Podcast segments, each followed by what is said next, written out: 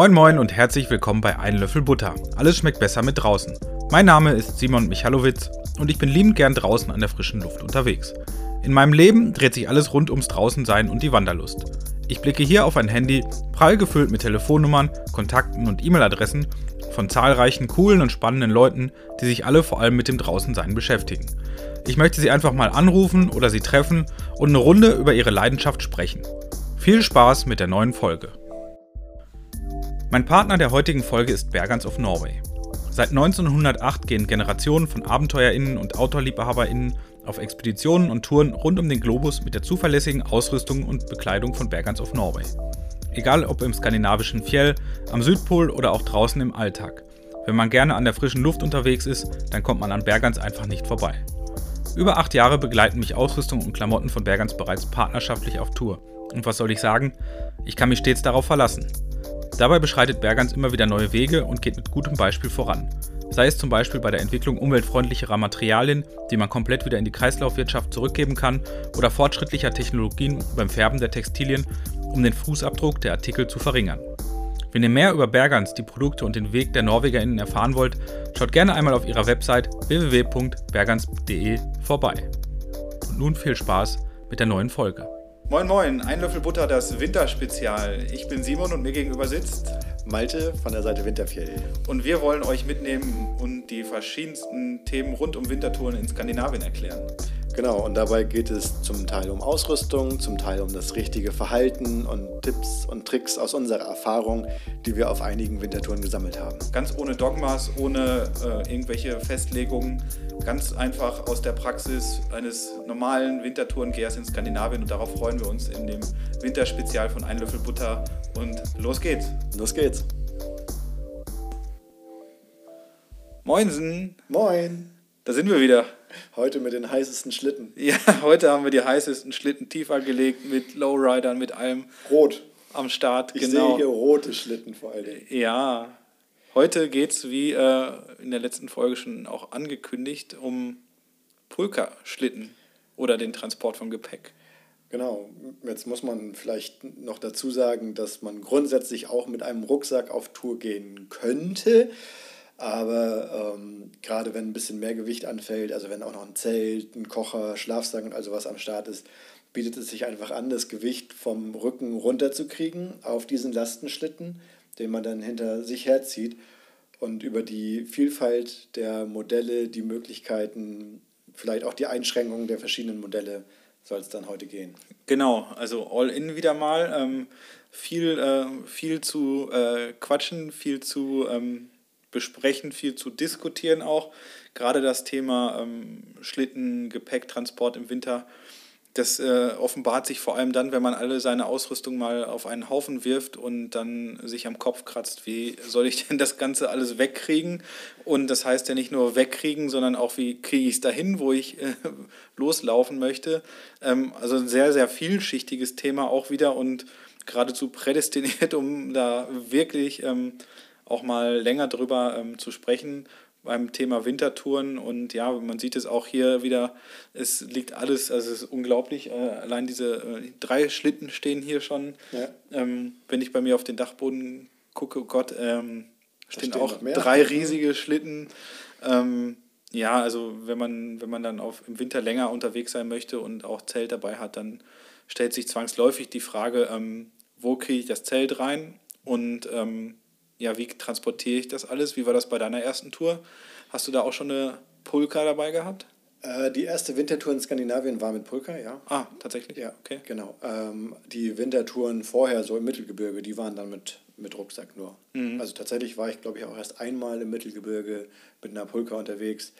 Ähm, das ist ja so ein bisschen die Frage, wenn man sich da langsam rantasten will, wie man das macht. Und ich denke, wer einen einigermaßen großen Trekking-Rucksack hat, kann damit im Mittelgebirge die erste Tour machen. Aber nur mal, um so eine, so eine Größenordnung zu nennen, das, was bei äh, Acapulca, einem großen Pulka-Hersteller, zum Beispiel als die kleine An Einstiegspulka sozusagen gilt, mhm. äh, liegt ja hier auch eine, eine 120 cm lange Pulka. Die hat bei 50 cm Packhöhe 250 Liter Volumen. Mhm. Und ich weiß nicht, so die, die ganz großen Rucksäcke, sei es von, von Bergans oder Expat oder so, die sind bei 100, vielleicht 110 Liter Volumen. Ja, so. ja, und das, das sind ist schon Monster. Das, das ist dann eine Schrankwand, die du auf deinem Rücken transportierst. Äh, Und das ist also nochmal das Doppelte. Ähm, Für, für den Komfort, den man sich vielleicht so ein bisschen dann gönnen will oder mal ein bisschen mehr essen, ähm, bietet sich das wirklich total an. Und ähm, ja, vielleicht, wer gerade so die Kosten scheut, ich bin ja ein großer Verfechter davon, von diesem ganz einfachen Plastikschlitten, dem sogenannten Paris Expedition Sled, äh, um da loszulegen. Ich weiß gar nicht, was die aktuellen Preise sind. Ich glaube, in, in Deutschland verkauft es nur Globetrotter. Um die 50 würde ich schätzen, Um die 60. 50, ja, ja, wahrscheinlich. Ja. Vielleicht gibt es mal ein Angebot oder so. Aber also 50 Euro investiert man, dann hat man diese ganz einfache Plastikwanne. Da kann man mit einem großen wasserdichten Duffelbag oder, oder sonst irgendwie, selbst wenn man den Rucksack nur drauflegt, schon mal ein bisschen ausprobieren, wie das mit einem Zugseil zu ziehen ist. Ja.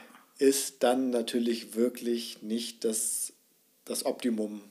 Also da geht ein bisschen Spaß vielleicht bei verloren. Ja. Dafür würde ich noch ein bisschen pimpen. Aber da kommen wir dann ja, Ja, ja, später ähm, nochmal drauf. Eins, äh, eins nach dem anderen. Ähm, du hast jetzt quasi ja schon die Entscheidung getroffen. In Skandinavien hat man ganz oft, wenn man halt eine längere Tour plant, ähm, einfach eine, einen Pulka-Schlitten dabei. Ich weiß gar nicht, woher das Wort Pulka kommt. Ähm, kann ich ehrlicherweise gar nicht beantworten. Ja, Habe ich, einen Tipp- habe ich einen Tipp für eine Internetseite, wo ein bisschen was darüber gesprochen wird. Auch die Frage der oder die Pulka, da gehe ich so ein bisschen drauf ein. Der Duden hat da vielleicht eine andere Meinung. Als Genau, es gibt da eine gesprochene Sprache und eine schriftliche Sprache. Genau. Wie heißt das denn richtig? Äh, der Pulka, sagt Der der, Pulka. Duden. Also ist die Frage, ob der, der Duden sagt, was richtig ist, weil er ja eigentlich nur ein Abbild der Sprache sein soll. Ja. Aber die meisten sagen die Pulka. In meinem Umfeld ja. Oder der Pulka-Schlitten.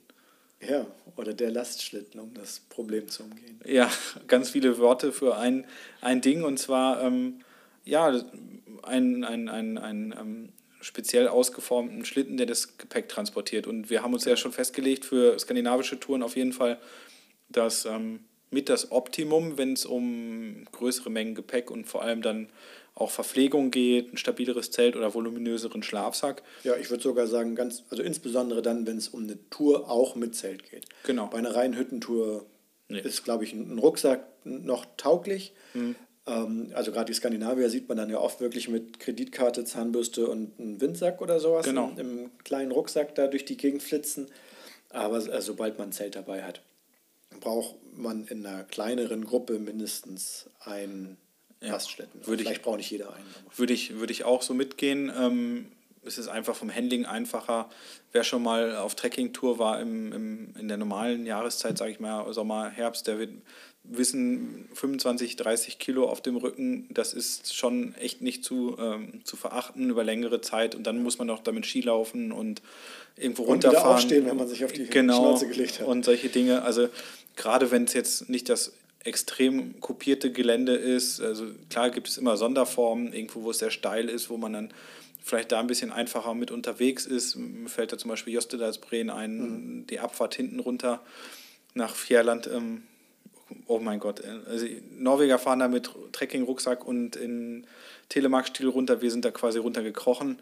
Ähm, also es gibt schon so Situationen, wo es, wenn man Ski fahren kann, durchaus Sinn macht, einen Trekking-Rucksack mitzuhaben, auch vielleicht mit einem gewissen Volumen, weil es einfach das Gelände ähm, einfacher ist. Aber wir wollen ja über, sagen wir mal, ausgehend von uns Otto Normal äh, mitteleuropäischen äh, Skiwanderern, Wanderinnen ausgehend, ähm, ja, einen Weg finden, wie wir unser Gepäck möglichst ähm, komfortabel transportieren können und auch ähm, zum Ausgangspunkt gut kommen. Und da fällt natürlich ganz schnell der Rucksack raus, der große. Naja, für die, für die Anreise hätte er vielleicht noch den Vorteil, dass man ihn auf dem Rücken tragen kann. Mhm. Genau. Nur, ähm, du hast dann das Problem, dass du ja irgendwie, wenn du da nicht alles drin unterkriegst, hast du noch eine zusätzliche Tasche oder Mhm. wie, wie kannst du das alles so verstauen? Ähm, also da würde ich tatsächlich eher davon ausgehen, die meisten Gebiete erreicht man ja irgendwie. Wir hatten Mhm. jetzt ein paar Mal die, die Hardanger Widder in den vorhergehenden Folgen. Da kann man dann mit dem Zug oder mit dem Bus anreisen, je nachdem, im Süden oder Norden. äh, Kunstläden, gibt es Orte, wo man so anreisen kann. Da kommt man mit der Pulka auch in einem Bus oder sowas unten mhm. in den Stauräumen, da, da kommt man gut hin. In Skandinavien ist das ja auch nicht ganz so befremdlich, wie, wie wenn man jetzt hier in Deutschland damit in den Zug steigt, wo man dann vielleicht schon mal gefragt wird, was das denn sei. Ja. Ähm, also da würde ich erstmal davon ausgehen, man kommt mit der Pulka so weit, dass man auf Schnee steht. Mhm. Und dass man nicht wie an der, äh, äh irgendwie der Kante vom Gebirge dann noch Kilometer zurücklegen muss, wo es vielleicht kein Schnee mehr oder gibt. So. Ja, genau. So. Ja, ja, das dann, stimmt. Dann hat natürlich ein großer Gepäcksack auf dem Schlitten mit Schultergurten vielleicht auch wieder einen Vorteil. Mhm. Aber wirklich, gehen wir mal von der normalen Tour aus. Ich starte irgendwo, wo Schnee liegt und ich habe eine Tour, wo durchgehend Schnee liegt. Dann hat die Pulka einfach unendlich viele Vorteile, genau. was das Gewicht vom Rücken runterbringt. Genau, also ähm, man kann da eine gute, eine gute Menge an Gepäck unterbringen. Es ist ähm, gerade in der Ebene auf äh, ja, so windverpresstem Schnee einfach, also die Pulka, nicht, dass sie von alleine hinter einem her äh, dackelt, sondern man muss sie schon ziehen, aber der, der Energieaufwand ist schon echt gering im Verhältnis zum, zu einem Rucksack, muss man ganz ehrlich sagen. Und man hat natürlich viel Platz, um alles wirklich gut zu verstauen. Ähm, deswegen ist die, die Pulka gerade mit viel Gepäck ähm, sicherlich die die erste Variante, um, um da gut unterwegs zu sein. Aber wie bei diesen ganzen ähm, anderen Winterthemen gibt es äh, viele Meinungen und auch viele verschiedene Gegenstände. Ähm, wenn man ja mal loszieht, ich mich erinnere mich da so an unsere Tour dieses Jahr in der Hardanger Widder auch, echt so rein, äh, in den Rauhelleren waren wir genau wie viele verschiedene Modelle da von diesen Schlitten vor der Tür standen ja. und alle haben so ihre Vor- und Nachteile. Ähm, das ist schon ganz spannend, sich damit auseinanderzusetzen und auch gerade bei Wintertouren als Anfänger, klar, die Budgetfrage stellt sich auch immer. Ja. Ähm, weil doch diese Produkte es sind sehr nischige Produkte, äh, entsprechend teuer sind die Produkte, weil sie halt jetzt nicht es werden nicht 100.000 Ackerpulkas im Jahr in Fernost, in Fernost hergestellt, sondern ja, die werden ja. schön in Handarbeit in Norwegen hergestellt. Ja. Bei Ackerpulka weiß ich das zufällig, wie das bei dem anderen Hersteller ist. Fjellpulken kann ich es gar nicht, nicht wo, wo sie produzieren. Kann ich es gar nicht groß sagen, aber jetzt haben wir schon die ersten Namen auch mal gedroppt, wie man so schön sagt. Aber ähm, lass, lass uns doch mal andersrum anfangen und tatsächlich die Low-Budget-Variante genau. abhaken. Genau. Und bei der Low-Budget-Variante hatte ich ja schon vorhin angesprochen, äh, Paris Expedition Sled. Es gibt auch noch so eine ähm, andere, einen anderen Wannenhersteller, mhm. Snow Sled. Die sind ein kleines bisschen teurer. Aber bei beiden habe ich erstmal so eine PE-Wanne, in die ich einfach mein Gepäck reinlegen kann. Genau. Damit könnte man schon losgehen. Andere verwenden die als Bergewanne bei der Jagd, genau. um irgendwie die Tiere mit aus dem Wald zu ziehen, auch ohne Schnee. Ähm, da, das wäre so die Variante, wo ich mit 50 Euro im Prinzip einsteige.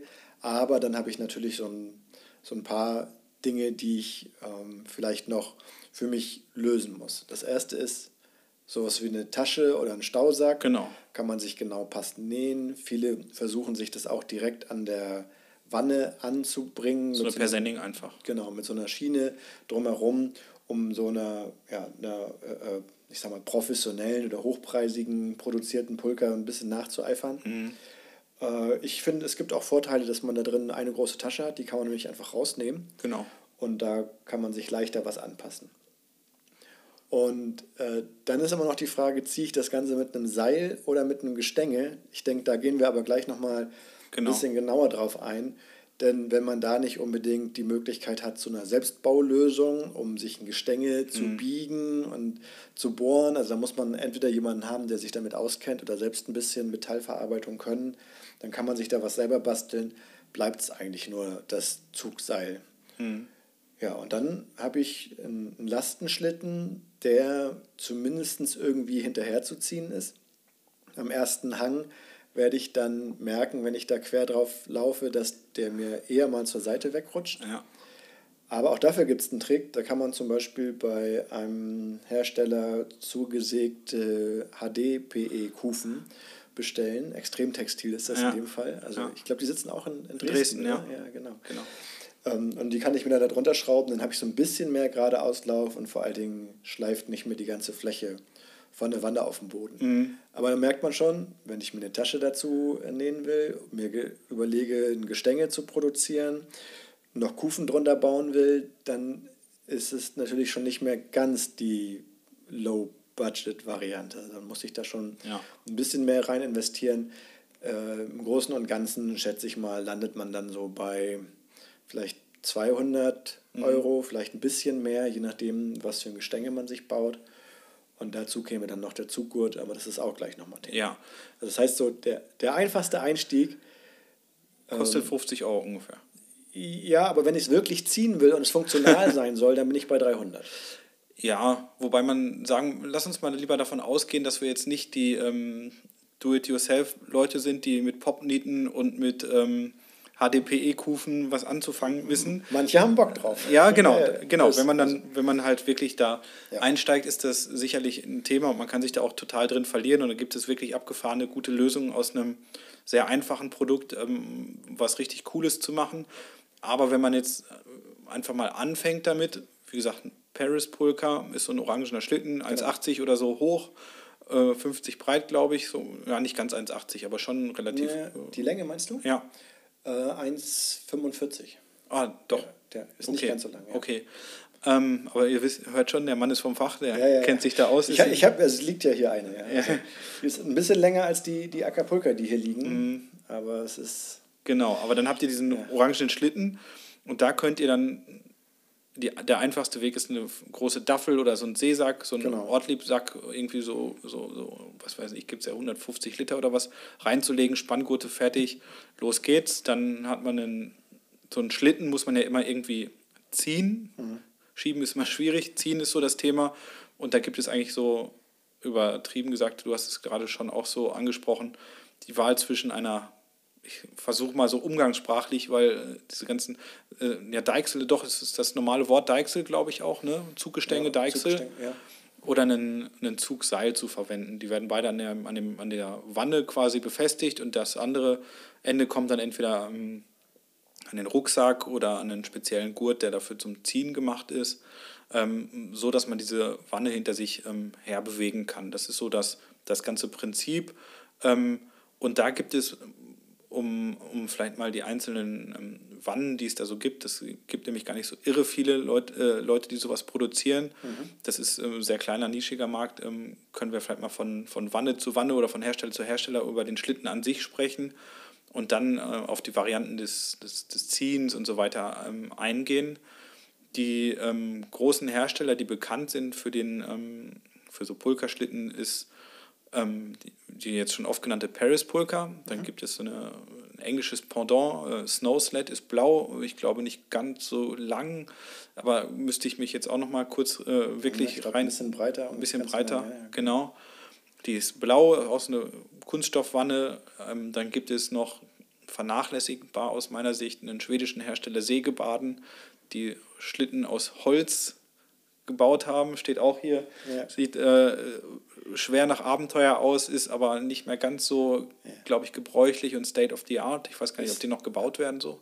Äh, ich glaube, es gibt inzwischen welche, die das wiederherstellen, mhm. aber das ist wahrscheinlich wie mit so alten äh, Segeltuchbooten oder so. Es ja, gibt ja. immer ein paar, paar splinige. Nee, die hat hier dekorative Zwecke. Ja, ja. Also, es ist jetzt nicht so das Riva-Boot unter den, nee, unter den Pulkerschlitten. Und ich weiß gar nicht, ob es da auch verschiedene große Varianten gibt. Ich glaube auch, aber das ist eher, Stimmt. Also, ja. sagen wir mal, vernachlässigbar. Genau. Also ich, ich würde sagen, wenn du, wenn du auf dem Flohmarkt in Skandinavien so ein Ding in der Ecke stehen siehst und kommst da für einen günstigen Taler dran, dann kann man damit schon mal ein paar Sachen ausprobieren. Es gibt auch so ein paar Hardliner-Fans, die darauf immer noch schwören. Mhm. Aber äh, wenn ich mir sowas neuer anschaffen sollte, würde ich darauf auch nicht zurückgreifen. Ja. Alleine schon, weil die ein ganz schönes Gewicht haben. Genau, und was es dann noch gibt, das sind zwei Hersteller, die quasi so den großen Kuchen unter sich verteilen. Das ist dann einmal ähm, Fjellpulken, das ist ein norwegischer Anbieter, der ja auch eine verschiedenste Größen von diesen Schlitten anbietet, mit auch ja. reichlich Zubehör. Ähm, und das andere ist, naja, eigentlich auch ein norwegischer Hersteller, aber der Ursprung ist lustigerweise in Oberhausen im Ruhrgebiet. Das ist Ackerpulka ähm, vom Alex Bierwald, die Firma. Ähm, das ist ein deutscher quasi so Weltmarktführer bei Pulkaschlitten. Das ja. finde ich schon ziemlich, ziemlich witzig. Der hat ähm, eine Niederlassung in Oberhausen und in Norwegen. Ähm, das sind so die, die großen Hersteller und die. Äh, genau, und dann äh, gibt es noch zwei kleinere Hersteller, Den einen bekommt man in Deutschland meines Wissens nach gar nicht. Das ist Jämtländer. Okay. Die, ähm, das ist eine schwedische Firma, die so eine Art Mix anbieten, auch aus einer Kunststoffwanne, die dann allerdings auch weiß ist, wie bei, bei Fjellpulken und Ackerpulker bei den äh, Standardmodellen. Und ähm, dazu einen, einen, roten Sack, den man da reinlegt. Okay. Die sind auch preislich so ungefähr dazwischen, mhm. zwischen der Selbstbaulösung und der Komplettlösung, wo alles fertig produziert ist. Äh, mit denen habe ich aber keine Erfahrung. Ehrlich gesagt habe ich sie auch noch nie auf Tour gesehen. Mhm. Und äh, dann gibt es noch die Savotta-Pulker okay. aus Finnland. Und das finde ich ist noch ein ganz spannendes Modell, auch um preislich so eine Zwischenlösung zu finden. Die haben eine etwas andere Befestigung für ihr Gestänge mhm. mit so, naja, ich sag mal, so eine Art sehr festen Gartenschlauch wird das da dran geklemmt. Das sieht erstmal ein bisschen komisch aus. Die ist deutlich länger und sehr schmal. Also vielleicht auch wieder für einen speziellen Anwendungsfall, wenn es darum geht, dass die viel hinterher, gerade hinterherläuft. Ähm, die bekommt man in Deutschland zumindest bei einigen Herstellern. Ähm, aber da habe ich selber auch noch keine Erfahrung mitgemacht, mhm. wie die sich so in der Praxis verhält. Vielleicht praktischer, um seinen Elch aus dem Wald zu zerren, wenn man den geschossen hat. Ja, naja, also äh, einmal das und ja, also wir, wir können jetzt vielleicht beide keine Praxisberichte liefern, aber die haben ein paar Ideen, die so einen Unterschied wieder mhm. bilden. Äh, bei unseren Ackerpulka-Modellen, die jetzt hier liegen, hat man halt eine Persenning mit einem Reißverschluss. Mhm. Und die haben eine Art Rollverschluss, mhm. wo in den beiden Seiten, die man ineinander rollt, jeweils mhm. ein Stab drin ist. Ja, okay. Dadurch kriegt man sie relativ gut und dicht eingerollt. Ja. Ich glaube, ehrlich gesagt, einen Rollverschluss kriegt man nie ganz dicht bei mhm. Triebschnee. Das ist ein bisschen ein Nachteil. Aber diese beiden Stangen, die da drin mhm. sind, sind gleichzeitig Teile fürs Ersatzgestänge. Ja, das ist natürlich smart. Also wenn dann was dir das Gestänge zerbricht, kannst du das darüber austauschen. Ja. Ja, ist aber halt wieder alles sehr spezieller Anwendungsfall. Mhm. Ja. Ich finde die total spannend. Ich würde die gerne mal auf Natur erleben. Ich kenne mhm. jemanden, der eine hat. Vielleicht komme ich mit dem mal los. Mhm. Ähm, ist auf jeden Fall ein Modell, was preislich auch wieder unter Fjellpulken oder, oder Ackerpulker drunter liegt, weil dann das Gestänge inklusive ist aber es ist ein bisschen speziell. Mhm. Und ich weiß nicht, wie das dann zum Beispiel sich mit Ersatzteilen oder all solchen Dingen verhält. Mhm. Und bei Savotta, äh, das ist eine Firma, die vor allen Dingen auch für das finnische Militär produziert. Und sobald da größere Aufträge vom Militär kommen, machen die auch nichts anderes ja, mehr. Okay. Das heißt, das kann durchaus mal sein, dass man da lange Zeit wieder gar nichts bekommt, mhm. weil die dann mit anderen Dingen beschäftigt sind. Ja, und da wäre jetzt wäre es eine Kristallkugel mhm. äh, zu sagen, dass Finnland möglicherweise gerade militärisch sehr genau wieder hinguckt, was mit ihrem Nachbarn Russland so passiert. Ja, könnte sein, dass sie wieder ein paar Pulkas bestellt haben. Der, ganz genau, also ja, militärisch. Genau. Nicht das blaue Verdeck, sondern das, was ist es dann? Weiß. Weiß, weiß. Ja, Gibt es bei Acapulca auch. Komplett ja. weiß, ähm, kein genau. Acapulca-Schriftzug drauf. Damit man nicht gefunden wird. Genau, damit man nicht gefunden wird. Ähm, grundsätzlich ja, also wenn, wenn man sagen wir mal, in Deutschland eine Auswahl haben möchte, die man auch vielleicht mal in die Hand nehmen möchte, um sie mal auszuprobieren, dann gibt es quasi Paris Pulka, Acapulca und Fjellpulka, obwohl genau. auch da die, die Möglichkeiten, sowas mal in die Hand zu nehmen, also alle Modelle schwierig werden wird. Ja. Ähm, aber wir wollen uns ja auf das ähm, vielleicht auch fokussieren, so die Vor- und Nachteile der einzelnen Hersteller und was halt das gängigste Modell ist. Also wir wollen jetzt ja nicht ähm, zum Südpol mit einer zwei Meter langen Pulka, sondern wir wollen für zwei Wochen auf Tour in, in, in Skandinavien gehen und ja. da kommt man dann in, in diese Sphären. Wie gesagt, Paris Pulka ist so eher das einfache Modell zum ja. Einstieg, kann man erweitern. Ähm, so die Modelle von der Stange, die so alles mitbringen, was man so von einer Pulka erwartet, also vom Handling gut ist, zuverlässig, ähm, einen guten Geradeauslauf hat, ähm, auch am Hang stabil ist, damit sie nicht runterrutscht. Also da landet man dann wahrscheinlich wirklich, wenn man von der Stange guckt, bei, bei Ackerpulka und, und Fjellpulken. Genau. Und das sind dann so die Details, dass du eine Aufnahme für das Gestänge hast und da nicht selber mhm. basteln musst und so. Genau. Ja, also wenn du, das, wenn du das Geld dafür ausgeben kannst, hast du damit auf jeden Fall etablierte Modelle, die tausendfach so im Fjell unterwegs sind. Genau. Und ich glaube, wir können da so, so zwei Modelle, also jeweils ein Modell mhm. pro Hersteller auch nennen, mhm. was so der Klassiker ist. Ich glaube, bei Acapulca würde ich sagen, ist das die, wer ist die Scandic? Scandic Tour 120, 120 ungefähr. Genau, ja. Das ist dann die, die Zentimeterlänge. Genau. Und bei Fjellpulken ist es die Explorer 144. Ja. Jetzt muss man dazu sagen, also auch die 144 ist die Länge, aber das Fjellpulken insgesamt schmalere Pulken baut und sich die beiden Modelle vom Volumen gar nicht so viel unterscheiden. Also genau. Ist, äh, für beide ungefähr gleich viel Platz drin. Die kürzere Acapulca hat sogar eigentlich ein bisschen mehr Volumen. Mhm. Da kommt es dann immer darauf an, wie hoch man das Ganze packt. Und da sind wir bei, meiner Meinung nach schon bei einem der Punkte, wo man am ehesten was falsch machen kann, weil die Versuchung groß ist, sich eine zu große Pulka zu beschaffen, mhm. in der man dann wiederum die Versuchung hat, auch sehr viel da einzupacken. Genau. Und dann mit so einem, naja, Notfallsarg unterwegs ist. Genau. In dem man sich zur Not gleich äh, im Schnee beerdigen lassen könnte. Ja, die, die, die Wahl der Größe ist halt schon ähm, relativ ähm, ja, wichtig, vor allem, wie gesagt, weil man nicht nur auf Tour den Schlitten hinter sich herzieht und natürlich umso größer so ein Schlitten ist, umso schwerer wird er auch, ja. umso mehr Gewicht hat man dabei. Ähm, aber auch, weil man darauf achten sollte, dass sowas im Handling zum Startort einigermaßen praktikabel ist. Also die Länge ist da schon nicht zu unterschätzen. Wer schon mal so eine Pulka alleine, gerade alleine transportiert hat, der wird schnell merken, wenn sie zu, zu lang ist und dann geht es so bei 1,50 los, ja, ist sie quasi alleine, so lang, ja. ist sie fast alleine nicht mehr zu handeln. Und das ist wichtig, weil darunter sind ja keine Rollen, sondern da sind Kufen drunter. Und wenn ihr da mal über einen Flughafen müsst oder irgendwie vom, fällt da so ein Oslo äh, Hauptbahnhof zum Bahnterminal oder so, dann müsst ihr die auch mal anfassen, tragen und so weiter. Und ähm, das ist dann vom Handling her schon ähm, das, die Grenze des Machbaren, finde ich. Alleine 1,50 Meter, da hört es schon auf. Ja. Und dann ist natürlich immer die Versuchung groß, wenn man viel Platz hat, ähm, den auch mit viel Sachen äh, zu ähm, ja, auszunutzen und das ja. ist manchmal schwierig. Ähm, wobei man beim, bei der Auswahl der Größe dann halt, wie gesagt, darauf achten sollte, passt die ins Auto einigermaßen, passt die, es gibt da so Längen. Naja, klar, und, und letztendlich, was ich vorhabe. Also, ja, genau. spricht nichts dagegen, 1,50 Meter oder, oder was die nächste dann, mhm. 1,70 oder so, ja, ja. Äh, äh, äh, Länge äh, zu wählen, wenn man jetzt eine sehr lange Tour vor sich hat, bei der es wirklich keine Möglichkeiten gibt, irgendwie Proviant nachzukaufen und so weiter ähm, da, dann oder sich das irgendwie aufzuteilen anders, mhm. ne, dass einer eine kürzere, einer eine längere Pulka hat, gibt es vielleicht solche Sonderfälle. Aber so der Klassiker, ich will alleine oder in einer Gruppe mit ähnlich ausgerüsteten Leuten los, ähm, denke ich, sollte die 120er Acapulca jetzt hier immer ausreichen. Im Grunde schon, ja. Habe ich auch noch nie anders erlebt. Auch auf längeren Touren, ich glaube auf der Sarek-Tour waren wir zwei Wochen unterwegs autark, da war das null Problemo. Auf der NPL-Wintertour, die wir mal ja. probiert haben, waren wir auch in dieser Länge unterwegs.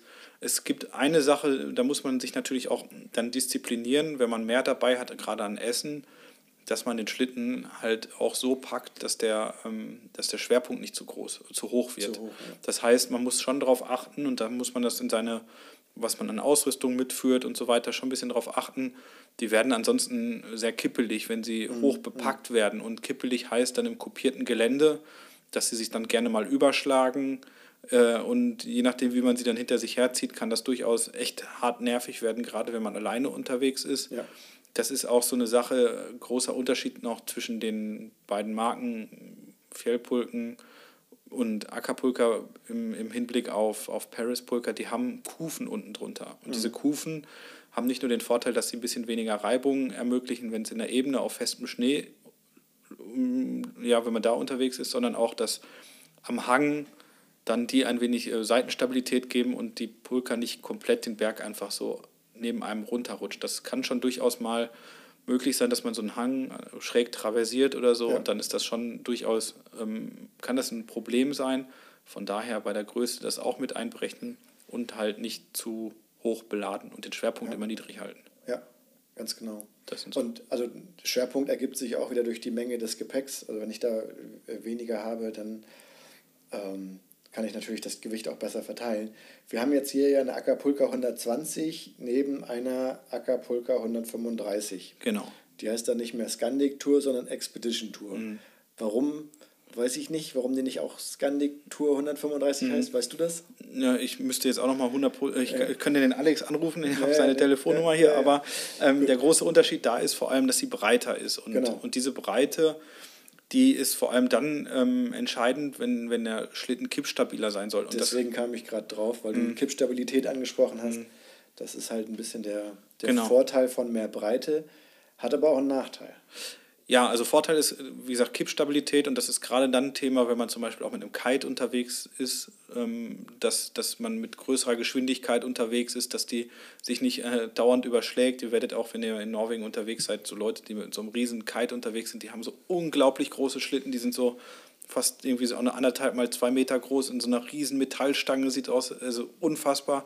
Aber die können natürlich dann auch irgendwie mit 60 km/h da durch die fahren an einem Tag durch die komplette Hardanger Widder. Ja. Dafür ist das dann gemacht und diese etwas breiteren Schlitten sind dann einfach kippstabiler. Die haben auch an der Seite nochmal so kleine Extraflügel oder Kufen dran, dass die sich abstützen können der, ähm, der Nachteil aus meiner Sicht, und ich glaube, das ist auch die sind, Idee dahinter. Ne? Sind genau diese Abstützkufen. Genau. Sobald du selber eine Skispur brichst in etwas tieferen Schnee, genau. kann das sein, dass die breitere Pulker dir eben nicht in deiner eigenen Spur folgen kann, genau. sondern an den Seiten so ein bisschen aufschwimmt. Genau. Oder sogar eine Seite unten in deiner Spur fährt und die andere hochrutscht, ja. sodass du dann eine schieflaufende Pulker hast sind aber wieder sehr besondere Situationen. Also ich, ich fahre ja mit meiner äh, Expedition Tour 135 jetzt auch schon, ähm, war ich ja auch schon ein paar Touren unterwegs.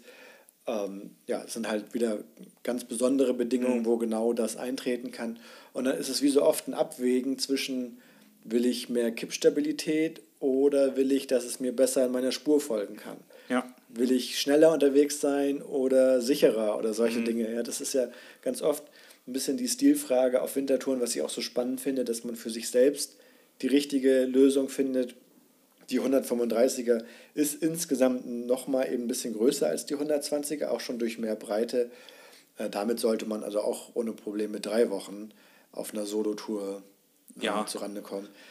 Gar kein Problem, weil man ja bei so einer ähm, Pulka, also wie gesagt, Länge, Fjellpulken 1,44 ist ja genau dasselbe, geht in, die, in dieselbe Richtung, ist aber dann, wie gesagt, vom, vom Handling, also wenn man sie mal alleine tragen muss, schon auch ein bisschen, muss man gucken, dass es passt. Es gibt auch noch so, so diese äh, im Zug, ne? ich glaube, im Nachtzug nach, äh, nach ja. Abisko ist das immer ein Thema, dass der noch unter das Bett passt, der Schlitten ja. oder so. Ja, und dass man ihn überhaupt um, also aus dem Gang um die Ecke in mhm. die Kabine bekommt.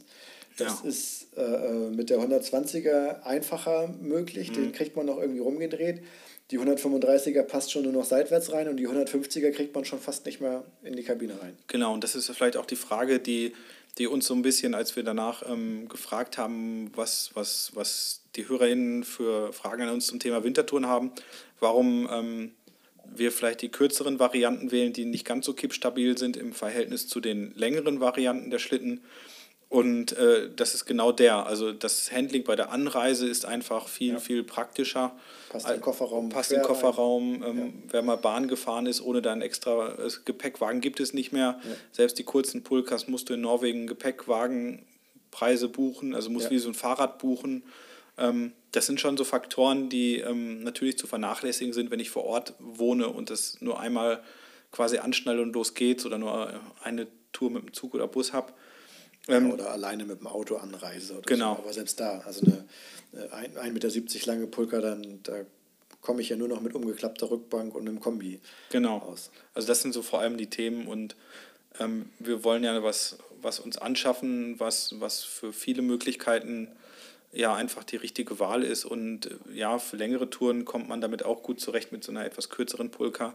Beim Packen muss man dann wirklich schauen, dass es nicht zu hoch geht, aber ja. gerade wenn man auf Wintertour ist und ähm, gibt es Varianten, weil, weil ja bestimmte Sachen ähm, auch schneller greifbar sein müssen, gibt es oftmals die Möglichkeit, dass man beispielsweise das Zelt oben auf den, auf den Pulkerschlitten ganz oben drauf schnallt, so als lange ähm, Wurst, dass man ja. halt das Gestänge auch drin lässt, es nur an, in der Mitte zerteilt oder ein, zwei Segmente rauszieht und es dann quasi oben auf der Pulker verstaut, was dann schon durchaus ähm, an, an ähm, Volumen im Schlitten quasi ja. Ähm, spart. Muss man halt gucken, dass es nicht zu hoch gepackt wird. Ja, ich würde so Pi mal Daumen sagen, 50 Zentimeter. Ja, genau. So, bis dahin geht's. Ja, und dann wird es schnell kipplig. Äh, und dann wird es kipplig. Und ja, genau, also auch sowas wie jetzt eine, eine dicke Eva-Zote-Matte aufgerollt, oben mhm. unter die Gurte schnallen, die hat halt kein Gewicht. Genau. Ist halt höchstens Seitenwind anfällig. So, genau. So ein bisschen. Aber ja, das, das wäre auf jeden Fall noch eine Möglichkeit.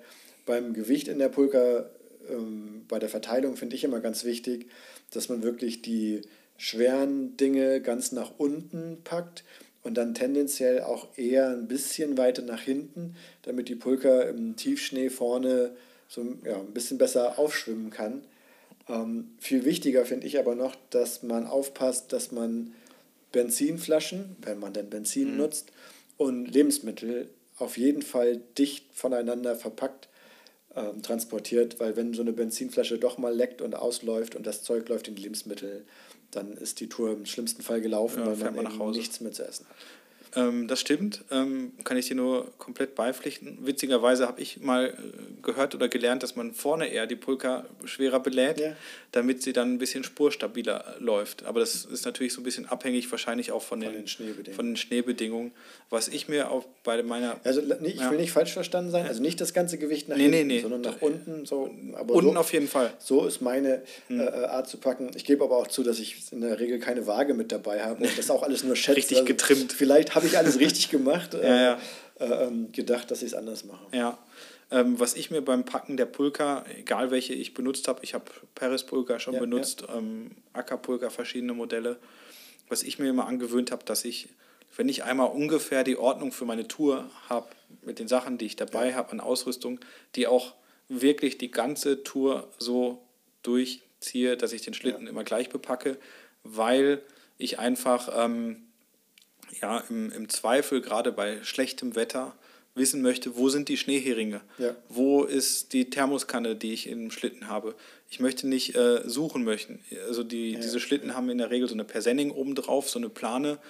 Ähm, da sind ziemlich viele Ausrüstungsgegenstände in so einer Pulka. Und wenn ihr bei richtig starkem Sturm so eine Persenning zurückschlagt und müsst irgendwas suchen, dann habt ihr euer, äh, eure Ausrüstung ganz schnell mal über das ganze umliegende Fjell verteilt und alles fliegt dahin. Von ja, daher ist ja. es, glaube ich, wichtig, immer zu wissen, wo was ist und sich daran und auch. Farbige Stausäcke. Genau, dass man immer weiß, wo was auch greifbar ist, dass ja. man da sich so eine Art Routine auch drauf schafft, ähm, was packe ich wie, wohin. So im Zweifel sogar, ich habe auch schon Packsäcke beschriftet, dann steht da drin Handschuhe oder Mützen und so weiter. Ähm, das ist, glaube ich, wenn man die bepackt, wichtig. Was mir auch immer noch wichtig ist, egal welcher Hersteller, egal ob Fjellpulken oder Ackerpulker, die haben außen so Riemen und mhm. so Spanngurte. Da habe ich in der Regel immer ganz viele so kleine Karabiner noch dran, dass ich außen auch zum Beispiel, wenn ich meine Jacke mal ausziehe, dass ich die dann auch befestigen kann, dass die mir nicht wegfliegt oder dass ich meine Schneeschaufel, wenn ich sie oben auf der Pulka ähm, äh, habe, wo sie meistens mhm. liegt, weil ich da auch immer gerne schnell drankommen möchte, dass ich sie befestigt. Also ich bin auch schon mal hinter jemandem hergelaufen, wo ähm, die Schneeschaufel nicht gesichert war. Ja.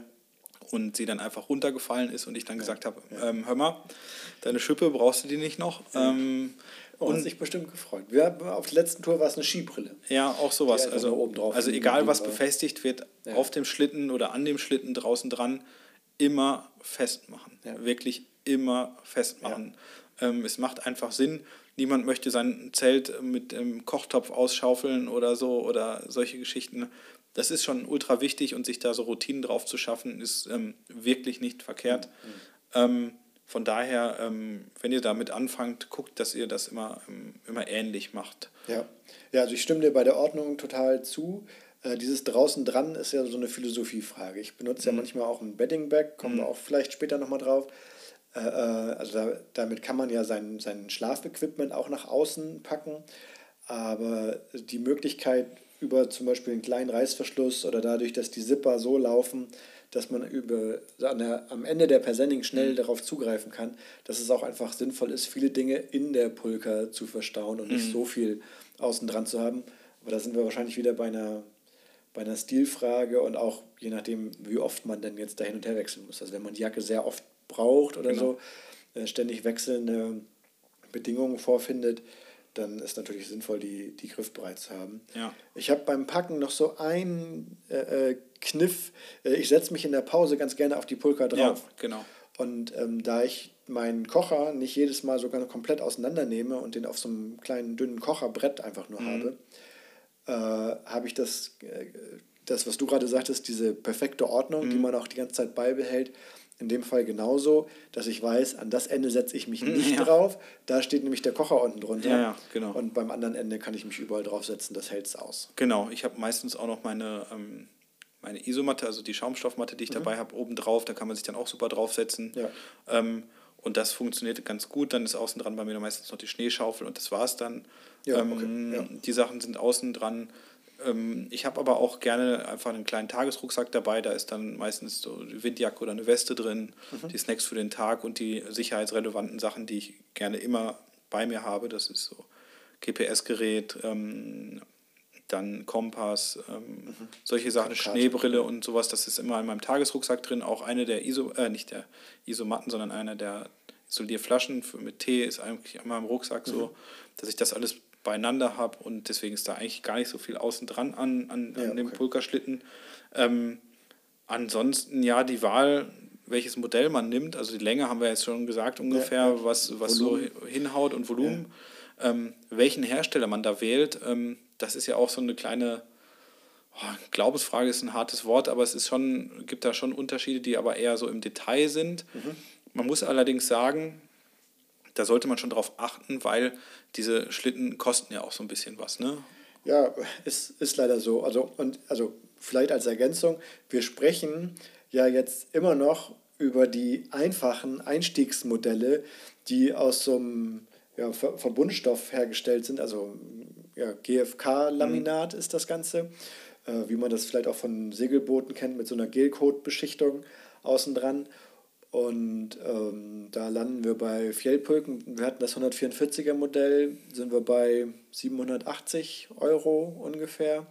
Bei dem Ackerpulker 120 Modell sind wir sogar noch ein kleines bisschen drüber. Das sind dann eher so 880 Euro. Nur für den Schlitten erstmal selbst, genau. ohne Gestänge, Zuggurt, aber mit Persenning und, und allen Befestigungen für das Gestänge und sowas. Das ist dann schon dran. Mhm. Und für so wirklich sehr spezielle Anwendungsfälle gibt es die gleiche Pulka, also die Scandic Tour 120, auch nochmal als Featherlight 120. Aus Carbon, ne? Aus, aus einem Carbonstoff, genau. Mhm. Ähm, und ich glaube, die fängt bei 1900 an. Also da kommt es dann noch drauf an, okay. was für ein Verdeck man wählt. Also es ist dann nur die Standardausführung. Mhm. Ähm, da, das ist ja ein Preis, wo andere anfangen, nach einem günstigen Auto zu gucken im Studium oder in der Ausbildung oder so.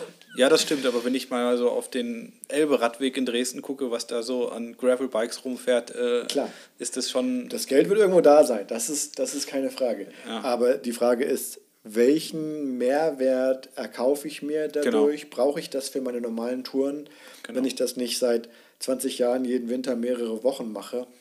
Und äh, ja, also ich weiß gar nicht, ich weiß es aus dem Kopf ehrlich gesagt wirklich nicht mehr, wie viel mhm. Gewicht man dadurch einspart.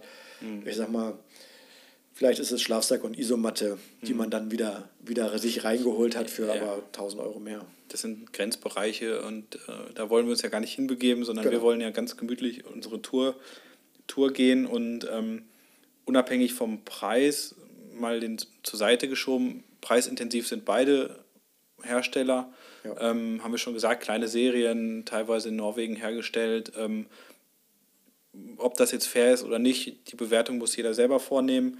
Was, was ich ähm, viel beachtenswerter finde, so eine Winterausrüstung ist wenn man da wirklich guckt, ist teuer. Ja, ist ähm, so. Und da sind eher so die Themen, wie ist das Handling der Ausrüstung? Das ist für mich viel, viel wichtiger. Und das Handling der Ausrüstung heißt, die muss robust sein, die muss ähm, in jeder Lage funktionieren. Ähm, nicht nur bei schönem Wetter, sondern auch wirklich, wenn es drauf ankommt. Ja. Da muss ich mich da wirklich zu 100 Prozent drauf verlassen.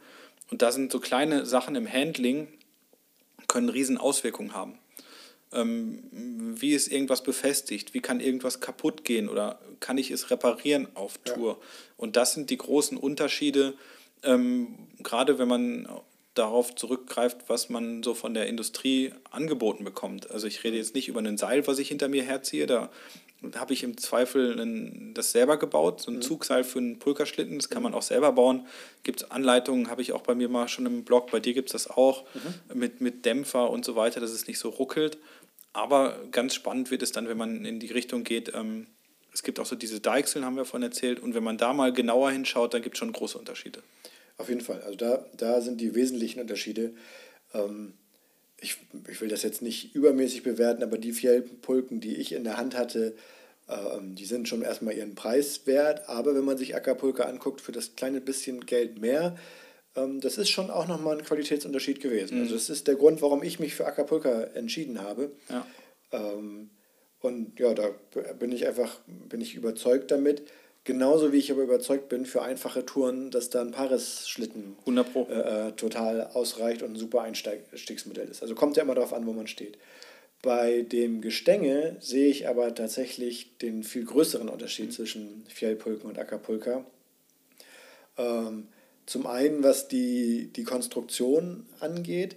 Bei Fjellpulken ist das im weitesten Sinne ein gebogenes U mit nochmal so einer Querstrebe wie ein H. Ist jetzt schwierig mhm. zu beschreiben, aber ähm, ist einfach eine andere Konstruktion, als es bei Acapulca ist, wo es eigentlich wie ein H ausschließlich geformt ist. Und der große Unterschied ist, dass ich da nicht über das Gestänge ziehe, sondern über ein dickes Stahldrahtseil in dem Gestänge. Also dick. Genau sag mal, 5 mm ist das, 6 ja, vielleicht. Also so. schon so, dass es also, nicht reißt. Genau, daran kannst du auf jeden Fall äh, äh, auch irgendwie den großen Volvo-Geländewagen irgendwo rausziehen ohne Probleme. Das wird das alles mitmachen. Ähm, und das heißt eben, das Gestänge, was mit das empfindlichste an der Pulka ist, wenn es bei einem Sturz sich die Pulka verdreht, kann das brechen dann kann ich eine Ackerpulka mit dem innenliegenden Stahlseil immer noch weiterziehen, habe dann vielleicht nicht mehr den Effekt, den Gestänge ja eigentlich haben soll, im Unterschied zum mhm. Seil, dass die Pulka von hinten nicht auf mich aufläuft, sondern mit dem Gestänge auf Abstand gehalten wird, ähm, wo ich entgegen mit dem Seil das halt passieren kann, dass mhm. die mir in die Hacken düst. Ähm, so dass ja, das Gestänge da etwas ausfallsicherer, redundanter konstruiert ist. Ja. Und wenn eine Seite noch intakt ist und nur die andere Seite gebrochen ist, dann wird die das ja noch verhindern, dass die von hinten genau. auf mich raufrutscht. Genau. Bei, bei der Fehlpulken, wenn das Gestänge bricht, dann ist es halt durch. Dann muss man es irgendwie entweder komplett ersetzen oder irgendwie Schienen unterwegs. Und bei Ackerpulke, also nicht, dass ich das, ich habe das noch nie gehört, so dass das gebrochen ist. Das ist schon auch ziemlich massives mhm. Rohr, was da über die, ähm, über die Seile ge, gezogen wird.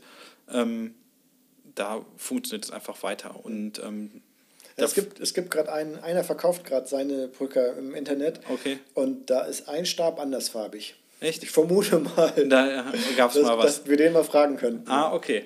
Ja, äh, total spannend, aber das ist tatsächlich in der Praxis ein Riesenunterschied. Ähm, wer schon mal gesehen hat, wie schnell sich so eine Pulke am Hang auch mal überschlägt, was da für Belastungen draufkommen. Ähm, ich bin schon mehrfach mal, ähm, weil ich im Whiteout das gar nicht gesehen habe, ähm, irgendeine Wächte runtergestürzt, ja. aber wirklich aufs, also das unschöne Situationen, ähm, wo man dann wirklich so anderthalb Meter irgendwo runterfällt und die Pulka hinter einem her segelt. Ähm, da äh, bei allen Aktionen nie was passiert. Bei Fjellpulken würde ich da wirklich ein bisschen vorsichtiger unterwegs sein. Ähm, mhm. Das ist letztendlich ein bisschen auch Geschmackssache. Es ist auch so ein bisschen Affinität, so Fjellpulken oder, oder Ackerpulka. Preis ist ein Thema auf, ja. es summiert sich natürlich auf, ne? also Zuggestänge ja. plus Gurt und so weiter. Aber wenn ich alleine auf die, für mich persönlich, auf die reine Funktionalität gucke, bin ich bei der Ackerpulka, wenn ich ja. in diesem Preissegment mich, mich umschaue. Zumindest bei der Wanne und bei dem Gestänge. Mhm. Und dann ist die Frage, das Gestänge muss ja irgendwo dran befestigt genau, werden. Genau, der Zuggurt. Da gibt es dann in der Regel den Zuggurt. Es gibt auch Rucksäcke, die einen extra Zuggurt haben, haben mhm. auch beide Hersteller im, im Programm, wo ich die dann einklingen kann. Ist dann aber wieder die Frage, hat man einen kleinen Tagesrucksack auf mhm. oder nicht? Und will genau. man den absetzen können, ohne das Pulkergestänge abnehmen zu können und so mhm. weiter? Äh, das ist wieder so eine Philosophie. Ich glaube, das, das skippen wir mal das Thema. Das mhm. kann man uns mal persönlich drauf ansprechen. Äh. Ähm, ja, wenn ich so den klassischen Zuggurt habe, da äh, sind die Unterschiede wieder minimal, mhm. beziehungsweise gibt es sogar Stimmen, die sagen, der von Shell-Pulken, der sitzt irgendwie ein besser, besser mhm. auf der Hüfte ja, kommt halt dann auch wieder auf die, auf die Hüfte an. Aber da lohnt sich ein Blick im Zweifelsfall auch darauf zu gucken, den Gurt von dem einen Hersteller zu nehmen, das mhm. Gestänge mhm. und die Pulker von dem anderen. Kann schon funktionieren, genau. genau. Wobei ein Fjellpulkengestänge nicht mit einem Ackerpulker-Gestänge-Aufnahme äh, kompatibel ist. Also Gestänge und Pulker, das sollte schon aus einem Guss sein, genau, aber beim Gurt kann man, kann man dann nochmal wieder zum anderen Anbieter rüberschauen, falls das besser passt. Ja, und ähm, man sollte sich da halt auch überlegen, auch so selbst gebastelte Konstruktionen können funktionieren mit ähm, Bundeswehrkoppeln und so weiter, ja. habe ich alles schon gehört. Grundsätzlich ist ja so, eine, ähm, so ein Zuggurt wie ein überdimensionierter Rucksackgurt, also nochmal, finde ich, größer und stabiler, mhm. den man sich um die Hüfte macht. Und dann gibt es da Varianten, also entweder hat man wie so einen reinen Rucksackgurt um die Hüfte ja. und dann gibt es noch Varianten, das sind die, die, die wir auch in Benutzung haben, die eigentlich so die, die, ähm, die Last am besten, finde ich, auch übertragen. Die haben auch noch so einen Schultergurt.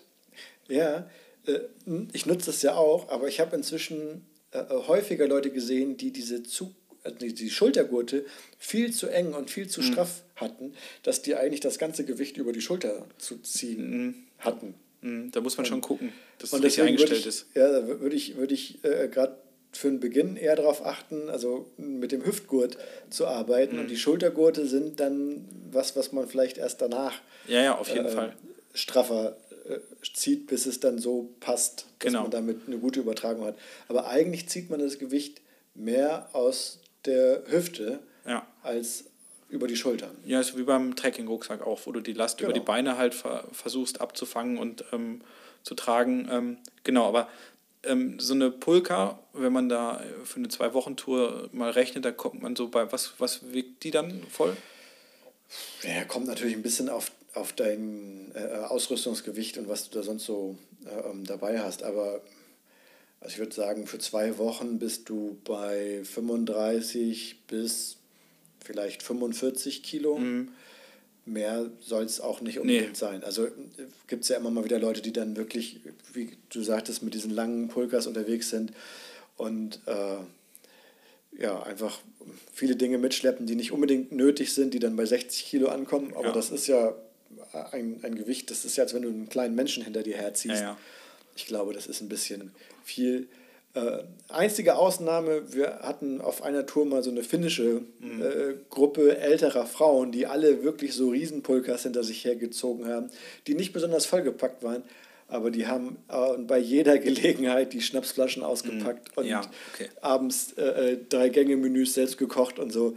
Die haben halt einfach eine komplett andere Tour vor sich gehabt und genau. Äh, die hatten wahrscheinlich ein bisschen mehr Gewicht in ihrer Pulka. Ist aber schnell leerer aus, geworden. Genau, wahrscheinlich schneller leer und eben aus Gründen auch wieder äh, äh, darauf gesetzt. Mm. Aber für eine normale Tour würde ich sagen, bewegt sich das eher so um die 40 Kilo. Genau, aber wer sich schon mal 40 Kilo an die Hüfte gebunden hat und ja. welche Zugkräfte an zwei D-Ringe, daran sind die Sachen befestigt, so ja. meistens aus Metall, wer da mal richtig dran zieht, der merkt schon, da kommt schon richtig Kraft auf und ähm, da sollte man dann schon drauf achten, auch gerade wenn man sich selber was baut, dass das halt auch funktioniert auf Tour ja. über längere ähm, Phasen. Da gibt es schon echt gewaltige Zugkräfte, gerade wenn man voranruckelt, wenn es irgendwo berghoch geht oder wenn man halt sich tatsächlich mal auch auf die Klappe legt oder so, da irgendwas sich verdreht und so weiter. Also da ist wirklich Robustheit und äh, Heavy Duty Trumpf, würde ja. ich sagen. Ähm, auch äh, manche Trekking-Hersteller von so Trekking-Rucksäcken sagen, ja, wir haben ja auch so Pulkagurte dran und so weiter. Ja. Also würde ich eher von absehen, da habe ich bisher ja. nur so, ich würde jetzt, will jetzt, Spielzeug wäre dann ein sehr hartes Wort für, aber das ist nicht das, Nein. wo ich sagen würde, darauf möchte ich mich verlassen. Ja, aber tatsächlich nur mal ein Beispiel, ein äh, selbstgenähter Gurt mit so einer Industrienähmaschine, wirklich äh, sehr, sehr fest genäht wo dann so äh, Schäkel aus dem Baumarkt ja. drin waren. Da hat es die Schäkel aufgebogen ja. auf einer Tour. Die Nähte haben gehalten, also es war vernünftig äh, produziert, aber die Möglichkeit muss man ja erstmal zu Hause haben, dass man da irgendwie eine, eine Nähmaschine hat, die mindestens auch dickes Leder oder sowas ja, nähen kann. Genau. Ähm, es gibt, gab immer, ich weiß gar nicht, gibt es das noch von Tatonka, diesen Tech-Harness? Ja, gab es, weiß nicht, ob es den noch äh, gibt. Ähm, äh, eine, eine, Lösung, der hat eine ganze Menge mitgemacht, mhm. aber da waren die D-Ringe über so Knopfleisten an den Seiten mhm. festgemacht. Und da war das Erste, wenn, wenn ich sowas in der Hand hatte, ich habe den tatsächlich auch, dass ich diese Knöpfe ausgetauscht habe und es zugenäht habe. Ja, so wie so, so ein Molle-System bei der Bundeswehr, genau. sowas, ja. Und das ist dann halt nicht mehr variabel, das ist dann genau auf meine gewünschte Breite sozusagen ja, eingestellt. Genau. Aber so ein Druckknopf fällt diese Gewichte einfach nicht aus. Das ja. muss dann fest vernäht sein mit festem Zwirn. Mhm. Und mit meiner alten äh, Industrienähmaschine, da, da geht das dann. Ja, genau. Also auf so Sachen muss man auf jeden Fall achten. Heißt nacharbeiten und letztendlich für, was spart man damit, 40 Euro oder so? Genau, also muss man sich tatsächlich überlegen. Ja. ob einem das das wert ist, ob man der ob man der Do-it-yourself-Typ ist oder ob man ja. sagt, okay, mit dem Ich habe halt oft Bock drauf. Ja, genau. Um das auszuprobieren und lande dann doch wieder bei genau. was anderem. Genau. Weiß ich mehr. Genau. Ähm, das ist auf jeden Fall die Variante Zuggestänge und ähm, Zuggurt, die wirklich auch einfach, es ist einfach bewährte Systeme, ja. die auch ähm, expeditionstauglich sind. Also da steht nicht umsonst Expedition drauf. Naja, also ähm, wer sich damit beschäftigt, ähm, und mal so Expeditionsbücher aufschlägt, kann immer mal gucken, welche Produkte da verwendet werden. Das ist relativ ja. schnell ersichtlich ja, ja, und ähm, das ist, kommt nicht von ungefähr. Ja. Naja, wobei es dann ja auch wieder die gibt, die mit vier Paares im Schlepptau über Grönland genau. oder so. Aber das sind dann vielleicht die, die Ausnahmen. Ähm. Wobei man da, die Sache ist einfach bei den Perispulkern ist einfach ein Thema Gewicht. Ja. So, also die sind schon noch ein bisschen, äh, ein bisschen leichter, weil sie natürlich ja. keine Persending und so weiter haben ja. und keine Kufen.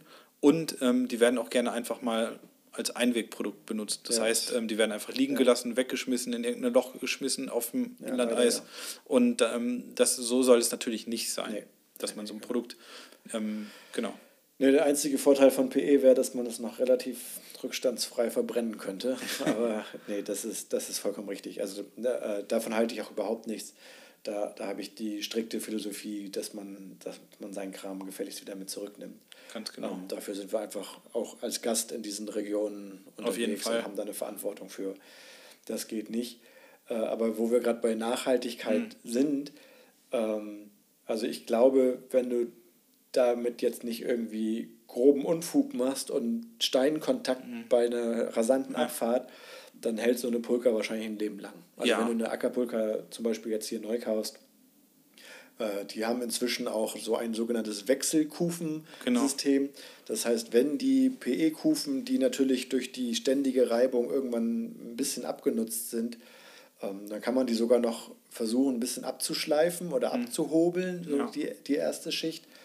Und äh, wenn es gar nicht mehr anders geht, kann man sich die Dinger neu besorgen und kriegt ja. die eben auch und auch zuverlässig, viele Jahre genau. später noch. Genau. Und kann die dann wieder anbauen. Äh, vielleicht die Gestängeaufnahme muss vielleicht irgendwann mal getauscht werden, weil sie, mhm. weil sie ausgenudelt ist. Vielleicht kann man irgendeine Stelle dann nochmal noch mal flicken. Und ähm, das kann man dann wieder beim Karosseriebau oder Bootsbau oder so, die mhm. können auch vor Ort dann schnell helfen. Autosattlerei. Autosattlerei kann dir das, genau. die Persending erneuern, genau, ja, sowas ja. oder erweitern oder Details genau. ändern, genau. Also sie sind einfach, also erstens robust und zweitens reparabel. Das genau. ist eine, eine ähm, Parispulka ist, der, also ist einfach auch zu günstig dafür, da groß was dran zu reparieren. Wenn da was drin gerissen ist, muss die getauscht werden. Genau, das stimmt. Und ja klar, also bei den, bei den hochwertigen Schlitten von, von Fellpulken oder Ackerpulka kann man auch was nachlaminieren, wenn da mal ein Riss drin genau. ist, weil sie gegen einen Stein gedonnert ist oder mhm. irgendjemand, die aus dem Flugzeug geschmissen hat, habe ich auch schon gesehen. Okay. Ähm, kann man da noch durchaus mal. Ja, und im, im Baumarkt gibt es dann noch Gelcoat Politur. Also dann kann man auch eigentlich für Schiffe gedacht, mhm. also für die, für die Bootshaut, äh, kann man auch versuchen, die unten noch mal ein bisschen glatter zu kriegen, um ja. vielleicht die nächsten fünf Millisekunden rauszuholen. ja, beim, genau. Beim nächsten Rennen. Das stimmt. Aber ähm, wenn wir jetzt schon so bei ähm, Geschwindigkeit und Handling und so weiter sind, ähm, Zugseil oder, äh, oder Deichsel? Was, äh, was ne, gibt Habe ich eine ganz klare Antwort. Kommt drauf an. Ja, genau. Genauso geht es mir auch. Ja. Ähm, ja, also wir hatten ja vorhin schon einmal angesprochen, äh, die, dass der große Vorteil vom Gestänge ist, dass sie dir nicht von hinten in die Hacken rauscht. Genau. Das heißt, wann immer es viel rauf und runter geht, hat so ein Gestänge natürlich einen gewissen Vorteil. Wenn ich viel geradeaus gehe, dann äh, ist es einfacher mit dem Zugseil. Und Zugseil hat den großen Vorteil, ich kann jederzeit zwischendurch mal schnell an meine Pulka ran. Genau da irgendwas rausholen, mich draufsetzen. Ich muss das Geschirr nicht ablegen, weil ich einfach komplett flexibel bin. Mhm. Ja, das ist ein Riesenvorteil, sehe ich auch so, habe ich auch schon oft den, den Vorteil drin gesehen, auch wenn das Gelände schwieriger ist und die Pulka sich mal so ein bisschen ablegt und über, überschlägt, dann ja. kommt sie meistens auch auf den Kufen wieder zu liegen. Ja. Wohingegen das Gestänge, wie du es schon gesagt hast, ähm, die Pulke immer auf Abstand hält, hat den Nachteil in der Pause. Dafür hat man dann vielleicht den Tagesrucksack auf dem Rücken, wo man dann vielleicht was drin hat. Ähm, das ist so ein bisschen, ja, sehr philosophieabhängig. Ähm, auf meinen letzten Touren hatte ich jetzt immer ein Zugseil dabei. Mhm. Ähm, das ist, solange es geradeaus geht und auch einen Berg hoch geht, sehr angenehm. Alles andere kann dann vom Handling schon mal echt nervig werden. Also man kann natürlich das Zugseil dann auch zum Bremsen unter den Schlitten fallen lassen, wenn es runtergeht oder so. Aber wenn man einigermaßen sicher auf den Ski steht, ähm, klar schiebt die Pulka, auch gerade wenn es so buckelig ist, runter. Ja, ja. Das hat man aber schnell raus und dann kann man eigentlich sehr viel schneller mit der Pulka abfahren. Ja. Ähm, gerade ähm, da ja, ich finde, das, das Tückische ist dann so eine Bodenwelle auf den letzten Metern. Ja, ja. Wo dann die Pulka nochmal so einmal so richtig ja. in die Hüfte rüttelt. Mhm. Das ist dann so das, das Schwierige. Also mir geht es so ein bisschen so, ich weiß gar nicht, wie es dir ist. Wenn ich das Gestänge habe, denke ich an ein paar Stellen so, mhm. ah, jetzt gerade wäre ein Zugseil gut. Genau. Und andersrum, mit dem Zugseil denkt man dann so an ein, zwei ja. Stellen immer, oh, jetzt hätte ich gern Gestänge. Ja, bin ich auch genau so. Geht es mir auch jetzt äh, dieses Jahr zweimal auf Wintertour gewesen, beides ja. mal mit Seil und habe gedacht, so, ach nee, das nächste Mal doch lieber wieder mit Gestänge. Ja. Ähm, ich ja, erinnere dich dran, ja. Ja, erinnere mich bitte daran. Ähm, ich meine, es gibt bei den Abfahrten auch so kleine Tricks, wie man so eine Pulka abbremsen kann, dass sie einen nicht überholt. Ähm, einer ist zum Beispiel, dass man so eine Bremsseil unter die Pulka schmeißt, das heißt, man befestigt vorne an, an den Befestigungspunkten für, für das normale Zugseil oder für die Deichsel ein Seil von ungefähr anderthalb Meter Länge. Das kann so fingerdick sein, da kann man auch noch einen Knoten reinmachen. Und wenn es dann wirklich sehr steil ist, dann schmeißt man das unter die beiden Kufen ja. so und dann bremst es eigentlich wie Sau. Und dann ja. kommt man auch ähm, als, als. schiebt die Pulka nicht mehr. Genau. Das kann aber manchmal sehr nervig sein, wenn es dann so ein bisschen ausfadet, das Gelände und nicht mehr ganz so steil ist. Ähm, ja, ist so Geschmackssache. Ich für meinen, also nach diesen zwei Erfahrungen dieses Jahr werde ich mir da Richtung Zuggestänge plus, ähm, plus Bremsseil wechseln wahrscheinlich, ähm, um danach wieder zu sagen, ich möchte wieder zum, zum Zugseil. Äh, zum Zugseil. Ja. Es ist so ein bisschen ewiges Hin und Her. Ähm, ich glaube, dass am Ende des Tages der Komfortgewinn beim, beim Gestänge größer ist. Ja, ich bleibe bei meinem kommt drauf an. Ja. Also, Nein, also wenn ich jetzt sagen würde, so ganz leicht prozentual, ja. weil man das Einzige, was man vielleicht auch noch erwähnen muss beim Zuggestänge ist, das ist natürlich eine feste Verbindung zwischen dir und der Pulka. Ja. Das heißt, ähm, das kann auch rütteln und das kann genau. auch nervig sein, ähm, wenn man stets so einen kleinen Schlag auch beim Gehen in, in, in der Hüfte so verspürt. Das ja, kann sehr unangenehm das, sein. Das erste war, dass ich dachte, jetzt kann ich gar kein Ski mehr fahren. Mhm, genau. Ja, beim Üben ohne ging es noch. Und da gibt es halt, aber das ist das Einzige, was man so als Standard-Do-it-yourself-Lösung ähm, wirklich sagen kann. Beim Zuggestänge macht euch dann so eine Schlinge aus Rebschnur, so 5 mm Rebschnur. Ja. Dann macht ihr euch noch eine Schlaufe aus etwas längerem elastischen Band und hängt das dann zwischen Zuggestänge und der Befestigung am, am, am, am Gurt von eurem Zuggurt und dann ist das wie so ein kleiner Dämpfer. Das ja. funktioniert ja. in der Regel wirklich gut und gibt euch dem Komfort, dass es nicht mehr diese krassen Schläge, die dann schon, wenn es so, so sehr unebenes Gelände wo, hat. Wobei man wirklich aufpassen muss, dass das bei dem, wenn das für das Gestänge mhm. zum, zum Entkoppeln sozusagen von den Rücken ist, ähm, auch wieder nicht zu lang sein darf, ja. weil dann der Vorteil des Gestänges, dass du ein direktes Gefühl dafür hast, mhm. wie deine Pulka sich gerade verhält, natürlich wieder hinfällig ist mhm. und das dann sogar so sein kann, dass der Ruck nur verzögert kommt, weil das Gestänge mhm. an dir vorbeischießt und das Gummi genau. lang zieht. Da muss man also, da muss man so ein bisschen rumexperimentieren, denn meine Gummipuffer, die ich mir gebaut hatte, so ein, einfach ein mhm. doppelgelegter Ring, äh, habe ich auf der letzten Wintertour, wo es viel rauf und runter ging, irgendwann wieder rausgenommen, mhm. weil es mich so genervt hat, mhm. äh, dass, dass ich da kein direktes Gefühl dafür hatte. Mhm. Aber ja, wie man schon wieder sieht, es gibt das, verschiedenste Varianten. Das ist ein Bereich, genau. Also eine, ein Pulka-Gestänge äh, ist bezahlbar. Also wir hatten ja vorhin ungefähr den, den Preis von der Pulka mit so 780 bis 880 Euro. Und äh, wenn wir uns jetzt das äh, Gestänge von, von Acapulca nochmal angucken, dann kostet das komplette Gestänge, also teilbar mit allem drum und dran, das ist glaube ich immer noch auch so ein Beutel, Staussack ja, genau. mit dabei. Genau. Finde ich ist übrigens auch noch ein Vorteil, dass man das so klein verpacken kann, dass man das auf der Anreise ohne Probleme in die Pulka bekommt, ja. dass nicht außen dran bleibt. Sind wir bei 270 Euro und ähm, ja, Fjellpulken ist da ein Ticken günstiger, hat dann auch einen eingebauten Druckdämpfer, der aber häufig quietscht. Ja, das kann auch also, nervig sein, wenn es dann triggert die ganze Zeit. Genau, braucht man wieder, braucht man wieder irgendein Spray oder sowas, dass man das ein bisschen mhm. lösen kann. Aber das heißt, für, für die Pulka und das Gestänge ist man dann schon so bei 1100 Mhm. Und je nachdem, wie viel man dann in den Zuggurt investiert, äh, liegt man dann am Ende bei 1200, 1300 Schon Euro. Investition. Das ist eine Investition. Jetzt hatten wir in der letzten Folge die Skiausrüstung. Mhm. So, äh, ja, es, es muss man einfach sagen, Wintertouren sind da kein günstiger Sport. Ich kann dann immer nur empfehlen zu gucken, ob man nicht irgendwie was gebraucht bekommt. Mhm. Bekommt man Ackerpulker zugegebenermaßen eher selten, eher noch Fjellpulken mhm. und da dann auch am häufigsten die für Kinder. ja, Habe ich auch schon Leute gesehen, das die stimmt. damit unterwegs sind. Die ist aber echt nochmal ein bisschen anders geformt. Äh, kann ich so, würde ich so nicht machen. Nicht empfehlen, ja. Ja, kann ich. Kann was man, was man machen kann, ist natürlich vor Ort leihen. Also Abisko, auch, ja. Abisko genau. gibt sie zum Verleihen. Ich glaube auch ein paar gibt es in, in Jendesheim, hatten wir mhm. in der vorigen Folge auch schon mal drüber gesprochen. Dann kann man bei dir, glaube ich, auch äh, ein, zwei Perispulkas mal genau. leihen. Ähm, es In dem gibt Fall sogar, also tatsächlich das juristisch richtige Leihen, denn das andere ist ja Mieten. okay. äh, das, sorry, der ja. musste jetzt sein. Nee, ähm, tatsächlich ähm, äh, will ich da kein Geld für nehmen. Also es ist ein mhm. Angebot. Äh, bringt mir gerne eine Tafel Schokolade mit. Mhm. Und einen Pfand muss ich auch nehmen, weil ich keine Lust habe, da mhm. abgezogen zu werden. Ja. Aber die waren jetzt schon auf mehreren Touren. Und äh, da gibt es die Möglichkeit, ist allerdings so, dass man sie bei mir in Hannover abholen muss. Und liegt für viele auf dem Weg. Äh, ja, stimmt. Wer da irgendwie an, anreist, da können wir uns gerne irgendwie zusammenfinden. Also selbst mit am Bahnhof treffen mhm. oder so, da findet man bestimmt eine Lösung. Aber einen Versand zum Beispiel mhm. mache ich nicht. Genau. Und dann gibt es einige Sportläden, also sehr ausgewählte, ja. ähm, wo man vielleicht mal anrufen kann. Ja. Ähm, ich weiß es durch Zufall, dass ich ja in Dresden bei Globetrotter arbeite. Ich glaube, wir haben da auch noch eine Pulka im Verleih von mhm. Fjellpulken, da kann man ja. immer mal anrufen.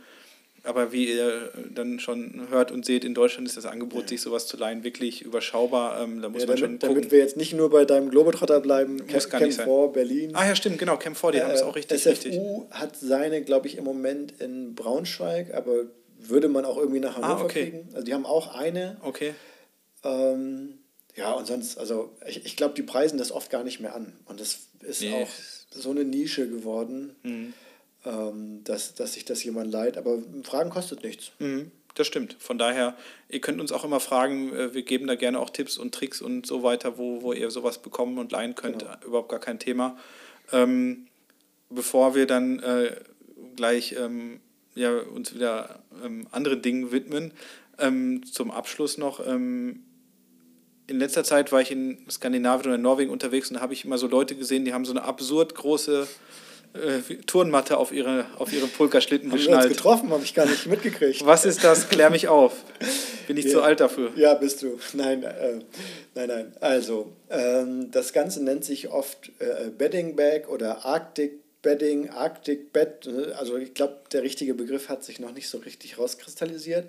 Und das, das Ganze ist eine Hülle, in die die Isomatten und der Schlafsack insgesamt reinkommen, die dann oben auf die Pulka geschnallt werden. Okay. Und äh, das Ganze verspricht zumindest, glaube ich, weswegen das einige machen, dass man äh, diesen Bedding Bag einfach von der Pulka runternehmen kann, sobald das Zelt aufgebaut ist, in das Zelt reinschmeißt und das Bett ist quasi gemacht. Mhm. Macht man noch einen Zipper auf, dann kann man sich schon in den Schlafsack reinlegen. Ein Down-Schlafsack ist gleich geloftet. Mhm. Ähm, wenn das Material nicht ganz wasserdicht, sondern nur so wasserabweisend ist, kann der da drin in der Sonne sogar ganz gut trocknen. Tagsüber ist, auf dem Schlitten. Genau, ist äh, tatsächlich was, wo ich gerne nochmal mehr, ich sag mal, schlechte Bedingungen hätte, mhm. um zu gucken, wie verhält sich der, der Schlafsack damit. Und die Zeitersparnis für das Bett ist das eine, aber das andere ist tatsächlich, man kann sich dann relativ schnell da draufsetzen, man kann sich sogar in der Pause da mal drauflegen. Mhm. Und auf dieser äh, Wintertour dieses Jahr hatten wir ähm, mehrere Tage plus zwei Grad oder so und Sonnenschein. Da konnte man sich dann wirklich ja. auf diesen Beddingback drauflegen und muss nicht jeden Morgen seinen Schlafsack irgendwie reinstopfen. Mhm. Bei mir haben sich da also viele Fragezeichen im Kopf gebildet, als ich das gesehen habe. Also der Vorteil leuchtet ja. mir ein, dass es tagsüber ausloften kann, dass man im Handling schneller ist, ähm, abends, wenn man das da reinschmeißt oder morgens, wenn man halt ähm, die Sachen verstaut. Da finde ich schon, ist äh, ein Vorteil. Zum anderen denke ich aber, was wiegt so ein Sack? Bestimmt ein halbes Kilo, bis ein Kilo, den man dabei hat? Ja, also ich habe ich hab einen sehr leichten, der ist ein halbes Kilo. Ich mhm. glaube, es gibt so ein, zwei, äh, äh also selbst Fjellpulken hat mhm. da eigene. Mhm. Äh, und ich glaube, die wiegen ein Kilo oder mehr. Mhm. Und dann gibt es auch noch welche, die haben innen, vielleicht kennst du das von den äh, Thermarest-Matten, mhm. so, so eine Art, wie, dass man so eine Liegestuhlfunktion daraus ja, ja. bauen ja, kann. Ich auch. Die haben das auch okay. eingebaut, sodass du dann in diesem Bedding Bag, ich glaube bei denen heißt der Sleeper, mhm. eine Rückenlehne hochklappen kannst. Oh und dann damit im Zelt ist. Und ich glaube, da ist, bist du äh, deutlich an den 2 Kilo okay, krass. dran. Also das heißt, da für das Gewicht hast du auch eine Isomatte und einen Winterschlafsack. Mhm nächste Frage, die ich mir stelle, wenn das halt nicht wasserdicht ist ähm, und halt sehr voluminös ist, natürlich genauso groß wie eine Isomatte, also weiß nicht, ja, also 60 mal 1,80 oder ja, so. Mindestens, ja. Mindestens ähm, hängt es natürlich so ein bisschen über, wenn wir von einer 1,20er Pulka so sprechen beispielsweise. Ja, also bei der 1,20er tatsächlich, bei der 1,35er muss man sich ja überlegen, das sind ja 15 Zentimeter, mhm. also das steht dann vorne und hinten mhm. ein kleines Stück über, ist aber gar nicht, Zu vernachlässigen gar nicht so viel. Also nicht so, dass es auf dem Boden schleift. Mhm. Und wie ist es dann so, also ich habe mir dann, wir hatten dieses Jahr auch wieder so ziemlich viel Wind auf Tour und auch mhm. so Triebschnee nassen von oben, da wäre ich mir dann... Letzteres ist Mist. Also weil wenn die Dinge, selbst wenn sie komplett wasserdicht sind, dann werden sie mhm. natürlich auch nochmal wieder schwerer, aber dann gibt es immer irgendwie Reißverschlüsse. Also wenn es wirklich viel um Feuchtigkeit von außen geht, ja. dann ähm, würde ich auch tatsächlich in den sauren Apfel beißen morgens und das ganze Garaffel doch einpacken und in die Pulka stopfen. Mhm. Also einen Schlafsack Sack habe ich dann trotzdem immer noch dabei. Okay. Dann schleppe ich natürlich mein super geilen Bedding Bag als zusätzliches Gewicht mit mir. Aber es ist ja dann eine Entscheidung, äh, ob ja, wieder der Komfort oder was auch immer ich dann für Nutzen rausziehe, dass das Ganze aufwiegt. Ähm, Seitenwind hattest du ja gerade noch, mhm. noch angesprochen. Und natürlich muss man sich auch bewusst sein, dass man ein bisschen Gewicht nach oben verlagert. Ne? Ja. Aber ähm, erstmal ist ja nicht so viel Mehrgewicht. Also ein halbes Kilo mhm. halte ich okay. als Mehrgewicht erstmal äh, als nicht so relevant, wenn ich nicht auch noch tausend andere Sachen, wo ein bisschen Mehrgewicht. ja, ja, also genau. dann acht halbe Kilo sind auch vier Kilo. Ähm, so, aber die äh, äh, Kippstabilität davon, wenn man insgesamt die Pulka flacher packt, weil eben Schlafsack mhm. und Isomatte und sowas da ja, nicht mehr mit drin okay. ist, dann, dann ähm, gleicht sich das einigermaßen aus. Mit Seitenwind kann ich gar nicht sagen, mhm. wie anfällig das ist. Es gibt einen ganz klaren Nachteil, äh, warum ich, glaube ich, auf der nächsten Tour auch wieder darauf verzichten mhm. werde. Du kommst halt, wenn das Ding auf deiner Pulka ist, nicht mehr an deine Pulka. Ja. Also ich habe meine, äh, in meinem Bedding Bag oben so drei Reißverschlussfächer, die ich, mhm. zwei davon habe ich mir selbst reingenäht. Ähm, da ist Thermoskanne, Handschuh, Skibrille, Daunenjacke mhm. und sowas mit drin. Ähm, aber sobald du irgendwas unten aus der Pulka willst, musst du die Gurte lösen, den Bedding Bag runternehmen, um da ranzukommen. Mhm. Und da halte ich die Variante, das Zelt oben als so eine Wurst, mhm. wie wir es ja schon hatten, draufzuschneiden äh, für, für den größeren Zeitgewinn mhm. und äh, das ist insgesamt nicht so windanfällig. Also da äh, bin mhm. ich selber mit dem, mit dem Bedding Bag wie mit so einem, ja, wie mit der Frage Gestänge oder Seil. Mhm. Unentschlossen. Ja, also es gibt, es gibt Touren, für die ist das nett, mhm. aber bei richtig garstigen Wetter äh, ich, ich glaube, da wird das, aus der Richtung kommt es eigentlich. Also ich, mhm. ich, soweit ich das weiß, aber das, da lasse ich mich gern korrigieren, äh, wurde das zuerst in der Antarktis eingesetzt bei mhm. irgendwelchen Expeditionen, wo es halt darum ging, wirklich Zelt runterzunehmen und sofort ein, ein Bedding Bag, also oder das, das Bett mhm. parat zu haben, um da auch schnell reinzukommen. Äh, der Zeitgewinn ist doch auf Touren in Skandinavien wahrscheinlich eher wieder zu vernachlässigen. Und dann ist es eine Frage, habe ich, hab ich Bock darauf, diese, mhm. diese Funktion zu haben?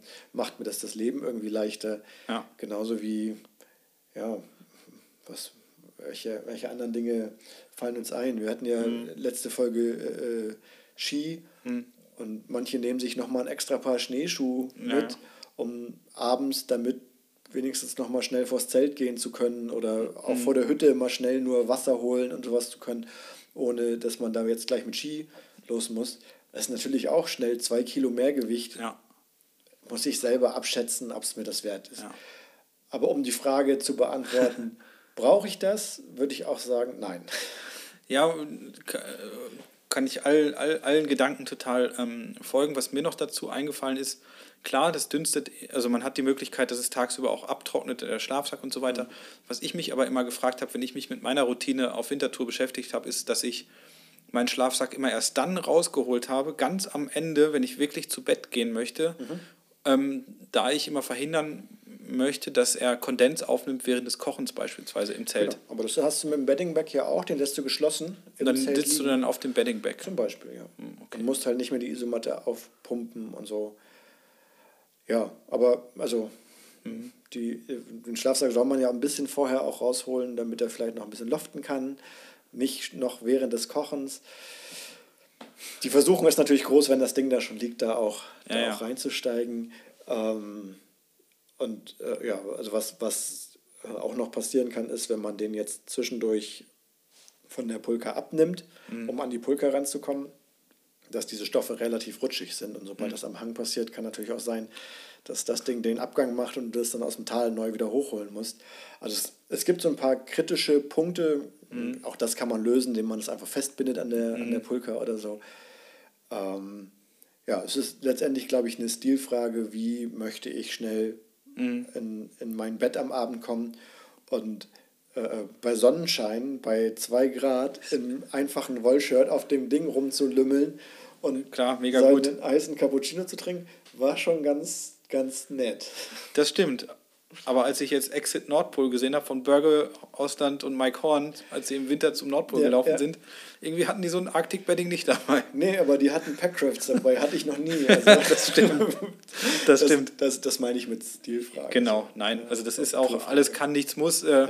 Ist halt immer wieder, oder gerade jetzt in der letzten Zeit ist mir das aufgefallen, gibt es immer mehr und immer wieder diese Arctic Bedding Geschichte, ähm, mich hat es noch nicht restlos überzeugt. Ja, Habt ihr ja, vielleicht auch schon so rausgehört, aber. Ich, ich leih, ich leih dir mal ein, wenn du willst. Ja, genau. Dann ja. gucken wir einfach mal. Ja, aber genau. Und ich keine Ahnung, ob es da nicht auch ein bisschen Verkaufstaktik ist, dass man äh, die Dinger mit, mit abbildet und mit anbietet. Und ja, so. sieht natürlich auch sehr also, cool aus und so. Sieht schon. Genau. Also, wenn Geld Hulken sagt, ich habe da jetzt äh, eine Liegefunktion im Bett, ähm, dann glaube ich, auf einer normalen Wintertour kann ich mich oft genug auch noch vors Zelt ja, ja. setzen und ein bisschen Sterne gucken. Ja, Wenn ich jetzt in der Polarnacht los will und muss da wirklich jede Nacht irgendwie zehn Stunden in meinem Zelt äh, äh, verbringen, dann ist eine Sitzfunktion vielleicht nett. Und wenn wir in zehn Jahren drüber sprechen, sind wir vielleicht beide dankbar über so eine bisschen Rückenlehne. Nee, da mache ich nur noch Hüttentouren. Dann machst du ja, okay. nee, ähm, ja, also wie so viele ähm, Sachen, über die wir reden, und deswegen reden wir ja auch so viel darüber, ähm, gibt es viele ähm, Ansichten und das ist ja auch völlig okay und jeder kann sich so seine Ausrüstung nach Tour und nach ähm, Bedürfnissen aussuchen. Das ist ja das Schöne daran. Wir können ja nur versuchen, die, die Aspekte zu beleuchten und unsere ja. Gedanken zu teilen dazu. Und von daher, ja, ähm, auch das Thema Pulkas oder Pulken oder die Pulken oder ja. äh, die Pulken ja, ist, ist, ist ein unendliches Thema und äh, von daher ähm, glaube ich, biegen wir jetzt mal wieder ab in eine andere Richtung. Und ja, erstmal danke schon mal für diesen ganzen Input. Das war wieder megamäßig viel. Ähm, und wir hoffen, dass wir euch da ein bisschen äh, Licht ins Dunkle der Pulka-Schlitten bringen konnten. Ähm, auch da, wenn ihr Fragen habt, kommt auf uns zu. Ähm, wir geben da gerne Links weiter, Tipps weiter. Alles überhaupt gar kein Problem. Und ja, beim nächsten Mal da ähm, da gehen wir zelten, glaube ich, oder? Das würde ich auch sagen. Da gehen wir genau. zelten und dann gucken wir mal, was, äh, was man mit den Zelten und mit dem Übernachten auf Tour so alles anstellen kann. Da gibt es ja auch verschiedenste Ansätze, Varianten, äh, Zeltformen, all sowas. Das gibt es dann in der nächsten Folge Ein Löffel Butter Winterspezial mit Malte von Winterfjell und da freue ich mich schon drauf. Da gibt es auch wieder viel, viel zu bereden. Genau, und jetzt gehen wir raus und ziehen unsere Pulkas ein bisschen um den Block. Genau, ein bisschen um Block und holen mal eine Kiste Bier damit. Irgendwie Ganz sowas genau. machen wir jetzt. Alles klar, bis okay. zum nächsten Mal, Malte. Jo, bis dann. Ciao. Ciao. Vielen, vielen Dank fürs Zuhören. Wenn ihr meinen Podcast mögt, empfehlt ihn gerne weiter. Über Gästevorschläge, Themen oder sonstige Rückmeldungen würde ich mich sehr unter simon.simonpartour.de oder über die entsprechenden Social Media Kanäle wie Facebook oder Instagram freuen. Ich lerne bei jedem Mal dazu und möchte mich dabei gern weiterentwickeln. Ich hoffe, ihr begleitet mich auf diesem Weg. Danke an alle meine Gäste, an euch, die ZuhörerInnen und bis zur nächsten Folge.